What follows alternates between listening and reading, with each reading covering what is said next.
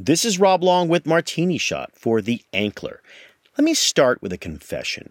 Years ago, I had a television show on the air, and it was the first time I had a series of my own. And it told the story of five young people living in New York City.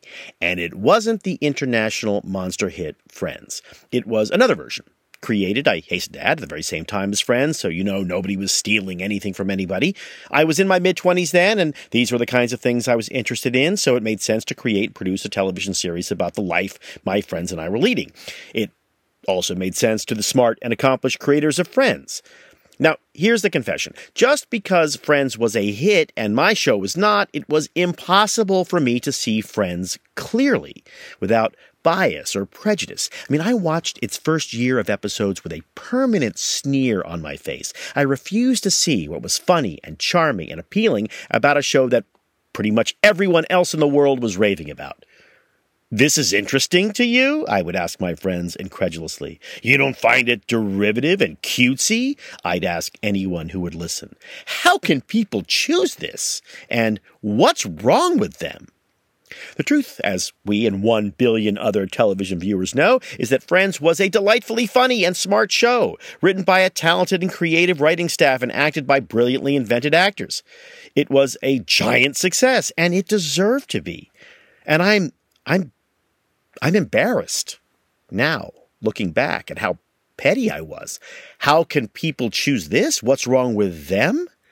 Now, this is what everyone in Hollywood asks petulantly when audiences turn to someone else's film or TV show, when the great mob of unpersuadable people choose to make someone else rich and successful. For every Oscar that's handed out, or more usually every multi million dollar studio deal signed, there are dozens of people sneering and caviling on the sidelines, angry and peevish that they were left out of the goodies. It's sort of the same, maybe you'll agree, with politics. I mean, I don't know if you heard, but we had an election recently. And no, we are not going to talk about politics. Now, there are three big reasons that I hate to talk about politics. My job on the page and on the screen and whatever this is, is just to be funny. And talking about politics is like talking about digestive problems. It's hard to listen to material about that subject without feeling sick yourself. So that's the first reason. The second reason, pure cowardice. I want everyone to like me. And when you talk about issues I've discovered, you can make people angry, even people who agree with you. Maybe especially people who agree with you, if you talk about them in the wrong way, which you are certainly going to do, because people all over the world seem to have decided that the key to having a fun conversation is to litigate every single word. The third reason is just laziness. I like talking mostly about me. It's my favorite subject. It's my only subject, and adding anything else into the mix just cuts into the me time. And worse, once you've decided to dive into serious political discourse, you, you're pretty much expected to know something about what you're talking about, or to have done even some cursory reading on the subject. At the very least, you need to know how to spell the names correctly. But look, no matter what side you're on, the problem with voters is the problem with audiences. They cannot be trusted to behave themselves. They always, ultimately, refuse to follow orders. The audience and the voting public will disappoint you sometimes and lift you up at other times, but what they should never do, if you're in the entertainment business or the political business, is surprise you. Because that means you haven't been listening. That means you've spent too long in one place, surrounded by echoes. It's hard for us in show business to listen to the audience because we don't often meet them. About the closest a lot of us come to an actual audience is the crew. And even though they're paid to be there, they can tell you something. A few years ago, during a long, hot tempered pilot production week, I was hanging out backstage waiting for the fresh cookies to appear on the craft services table when I overheard one of the set decorators ask the gaffer if a certain set decoration looked right in the light. Who cares? The gaffer shrugged. This thing is never going to see the light of day. At which point they both suddenly realized that I was not back in my office where I usually was, getting script notes for the network, which I usually did, but instead I was just a few steps away. It was awkward, worse, I think, for me, because I sort of saw his point.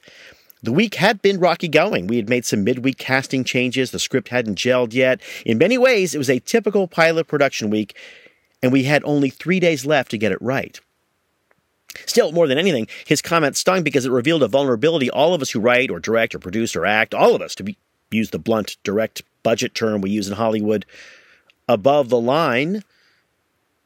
What we all have about what the people who do the real work in Hollywood the lighting, the building, the sound, the electricity, the technical stuff that keeps production moving along, the budgetary below the line crew what they think about what we're doing, about the script we're producing. For most of us, the production crew is about as close as we get to real people. People, that is, who don't, for the most part, live in the 310 or the 323, who have longish commutes, who get there way before we do, who leave way after we've left. What they think of our script and our show matters a lot. Is the crew laughing? Is one of the questions we ask all the time on a comedy shoot. Because unlike the writers and producers and studio executives, they are not paid to laugh. Or to put it more honestly, they're not paid enough to pretend to enjoy something that they are not enjoying. The most expensive laughter in Hollywood is fake laughter. You get it from your agent and your manager and your lawyer and your tax guy, your wife, your husband, but the crew, the crew is paid not much in the scheme of things to lay dolly track and pull focus and to lift stuff and plug stuff in, to build living rooms, to hang exterior translights and try not to get electrocuted. So fake laughter, way, way down on their list of services. So when the camera operator laughs, it matters. When the guy moving cable waits a few moments to watch the end of a scene, believe me, it means the scene is worth watching. And when the gaffer tells a set decorator that this thing will never see the light of day, well, it is something you think about and carry with you all week. Who cares what the network thinks of it? They're always wrong. They live in a haze of self delusion, a world of pointless meetings and pompous bosses and ludicrous market research. But the crew, the crew sees lots of shows and lots of productions in a nine month period. The crew usually knows. And so, at the end of this particular production week, after I have to say, we got the script in great shape and the cast came together. When the gaffer came up to me and said, Wow, great show, I know part of him was saying, Please don't fire me if this thing goes just because I said that thing when you were waiting for your cookies. But a bigger part of him was saying, Wow, great show. And that carried a lot of weight. A few years later, I was visiting a writer friend of mine with a show on the air, and as I wandered over to the craft services table, as one does, I bumped into a guy who was a camera operator on a lot of shows I've done. And we reminisced a bit, and then I said, Hey, how's this show doing? And he said, This show's great, really. Probably the best show I've ever worked on. I laughed because I thought he was kidding and said something like, You mean it's one of the best shows you've worked on, right? And he said in a cheerful, honest, perfectly friendly voice, No, I think it's better than the shows you've done. Which is something he could have kept to himself, but that's the problem with people who do honest work. They're honest. Unlike a lot of us. In Hollywood and in Washington, you know, it's not that we're not honest or don't work hard, it's that we're insulated often from meeting our customers. We only notice they're no longer our customers when it's too late a lot of what the entertainment business is experiencing in the marketplace and political parties are experiencing at the polls, the Olive Garden chain of restaurants went through a few years ago. Same location sales decline. The average check size went down, fewer butts and fewer seats. Compare that to show business, to politics, it's not that different, really. People in the entertainment business like to think we do something unique, but it's really not. Some businesses have unlimited breadsticks, others have superhero reboots, pretty much the same, right? But when some private equity sharks took over the company that owns the Olive Garden, they did something a little different. They went to work at an actual Olive Garden. The new CEO and his team and the new board had to work a night at the Olive Garden serving Americans breadsticks and pasta and unlimited salad bowls. And yes, it was just one night. How hard could that be? But the truth is, for most of those people, my guess is very, very, very hard. Put it this way when was the last time the CEO of a major corporation got barked at by a guy in a tank top for not enough ice in the iced tea? The result was that they learned an awful lot about their business. They learned what was working and what was failing, and they learned that it was hard to fix certain things and why. They learned to simplify their offerings, support their key employees, and they learned who those key employees were. And they learned that there's a whole layer in the organizational chart that is categorically and reliably full of crap and they learned how to make more money. So, free advice to anyone running a media business get out of the office for a week. just work on a movie set, and not as a director, but as a wardrobe assistant or a loader or pushing the Video Village cart around. Hear a series pitch. Sit with the director of current programming and comedy during a note session. Spend a week watching a pilot get shot and edited. Sit in on casting. Sit in on a rewrite if you dare. Sit quietly and learn. Learn that it's hard to get butts in seats, hard to know what's going to hit and what's not. Learn who the key employees are because they're probably the ones you've seen on the job. And that, well, that's all the free advice you're getting from me because advice, unlike breadsticks, is not free. Years ago, I had a meeting with an actor who had been, for most of the 1970s, the most famous and successful movie star in Hollywood. And he was in my office because he had run out of money. How exactly, I wanted to know, does a movie star fritter away tens and sometimes hundreds of millions of dollars? Years ago, the actor in my office must have seen that question somewhere in my facial expression or tone of voice because he was quick to offer an explanation.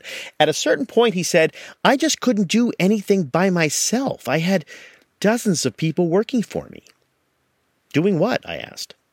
The actor shrugged. No idea, he said, but he had lawyers and two agents and a team of business managers all helping themselves to a generous percentage of his annual earnings. He had been bled white over the years by his personal retinue, and now he was in my office looking to be in a sitcom for which he cheerfully blamed his entourage of advisors. That was only a partial explanation, of course. He omitted the dozens of houses he bought, the unrestrained spending sprees on luxury items, his unwillingness to fly in anything less than a private jet. But when people lose money, or elections, or market share, or an audience, the first thing they ask themselves is Did I lose it, or was it stolen?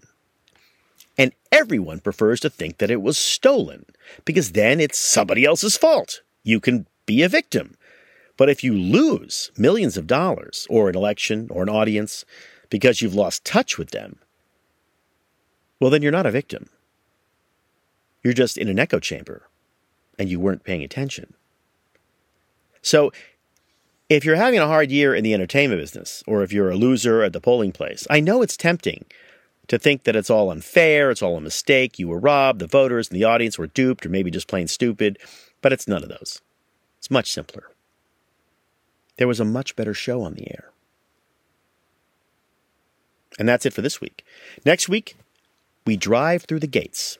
For The Ankler, this is Rob Long with Martini Shot.